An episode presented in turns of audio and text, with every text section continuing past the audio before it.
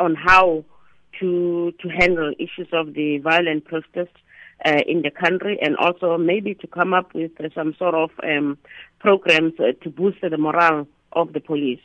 So those those were some other issues that were raised last year, and today we're expecting. Uh, I mean, yesterday we were expecting them to come up then with uh, programs that they have in place to try then and address some of these challenges that were raised last year. And I must say that uh, the progress um, on these issues is um, satisfactory, although much needs uh, to be done. As you are aware that yesterday mm-hmm. the minister was not part of us.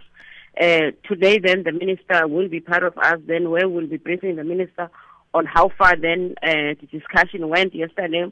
And then today we'll uh, mainly then focus um, on our readiness as the police for the forthcoming uh, national uh, government election. And also they will give us in details the strategy on how then to, to, to train on or on how they are training the public order policing in order for them well, to be able Deputy Minister, that's to meet exa- the challenges. That was exactly the word that I was waiting for to pick up my ears. Public order policing. That's where mm. much of the concern has been from the public. Allegations of police brutality. Allegations at Boikatlang. Police uh, found individuals with a firearm, removed the, the cartridge from the, uh, or rather the magazine from the, the firearm, and then the police officer, allegedly by community members, say that he returned that firearm back to the individual who was shooting into the crowd.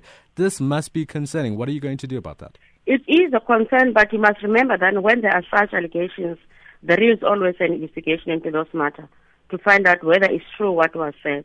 And secondly, as you know, um, when it comes to training of public order policing, we always copy what the other countries are doing.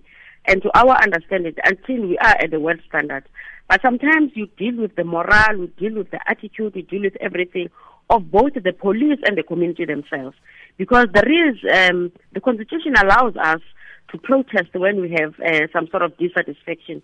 But it does not allow us to, to, to be violent, mm-hmm. does not allow us to carry weapons, does not allow us to carry even dangerous weapons. There are some of them, the community themselves, when they go to this protest, they do have uh, firearms with them. And we're not saying that police must just fire around and do whatever they like. In each and every uh, incident that happens, we do investigation, and then if you are found to be guilty, and then the, the law will take its own course. We're talking about allegations that need to be proven. Uh, Gauteng Community Safety MEC Faith Mazibuko yesterday ordered the police to investigate what she says is an invisible hand that's operating within the within these protests. A suspected third force. She talks about this. Have these allegations been proven? No, they haven't been proven. And I'm saying that you are talking about Mazibuko and, and the province of Gauteng now. And then when you called me to, to this interview, you did not indicate that I'm going to, to, to, to speak on behalf of Mazibuko or to speak on what Mazibuko said. I, I came here as a person who came and elaborate on our discussion in the top management of SAPS in the country, 1,500. If you want us to discuss that one, you'll have then to reschedule a day and, and, and, and we can start then engaging in that one. So is that not, not only the police are wrong when it comes to that. Both parties, they need to learn on how to behave. What does our constitution say? when you decide to, to, to go and protest. So, as part of the discussion today at the conference, where you're looking for strategies to fight crime in the country, you're not talking about this third element in that fight against crime. Absolutely, we're going to talk about the third element. So, why is it wrong for me to ask started, you about that, man, Deputy Minister? Why is it wrong for me to ask you that interview? Why is listen, it wrong? Why is it wrong for me to ask you that question now when you say listen, you are discussing it?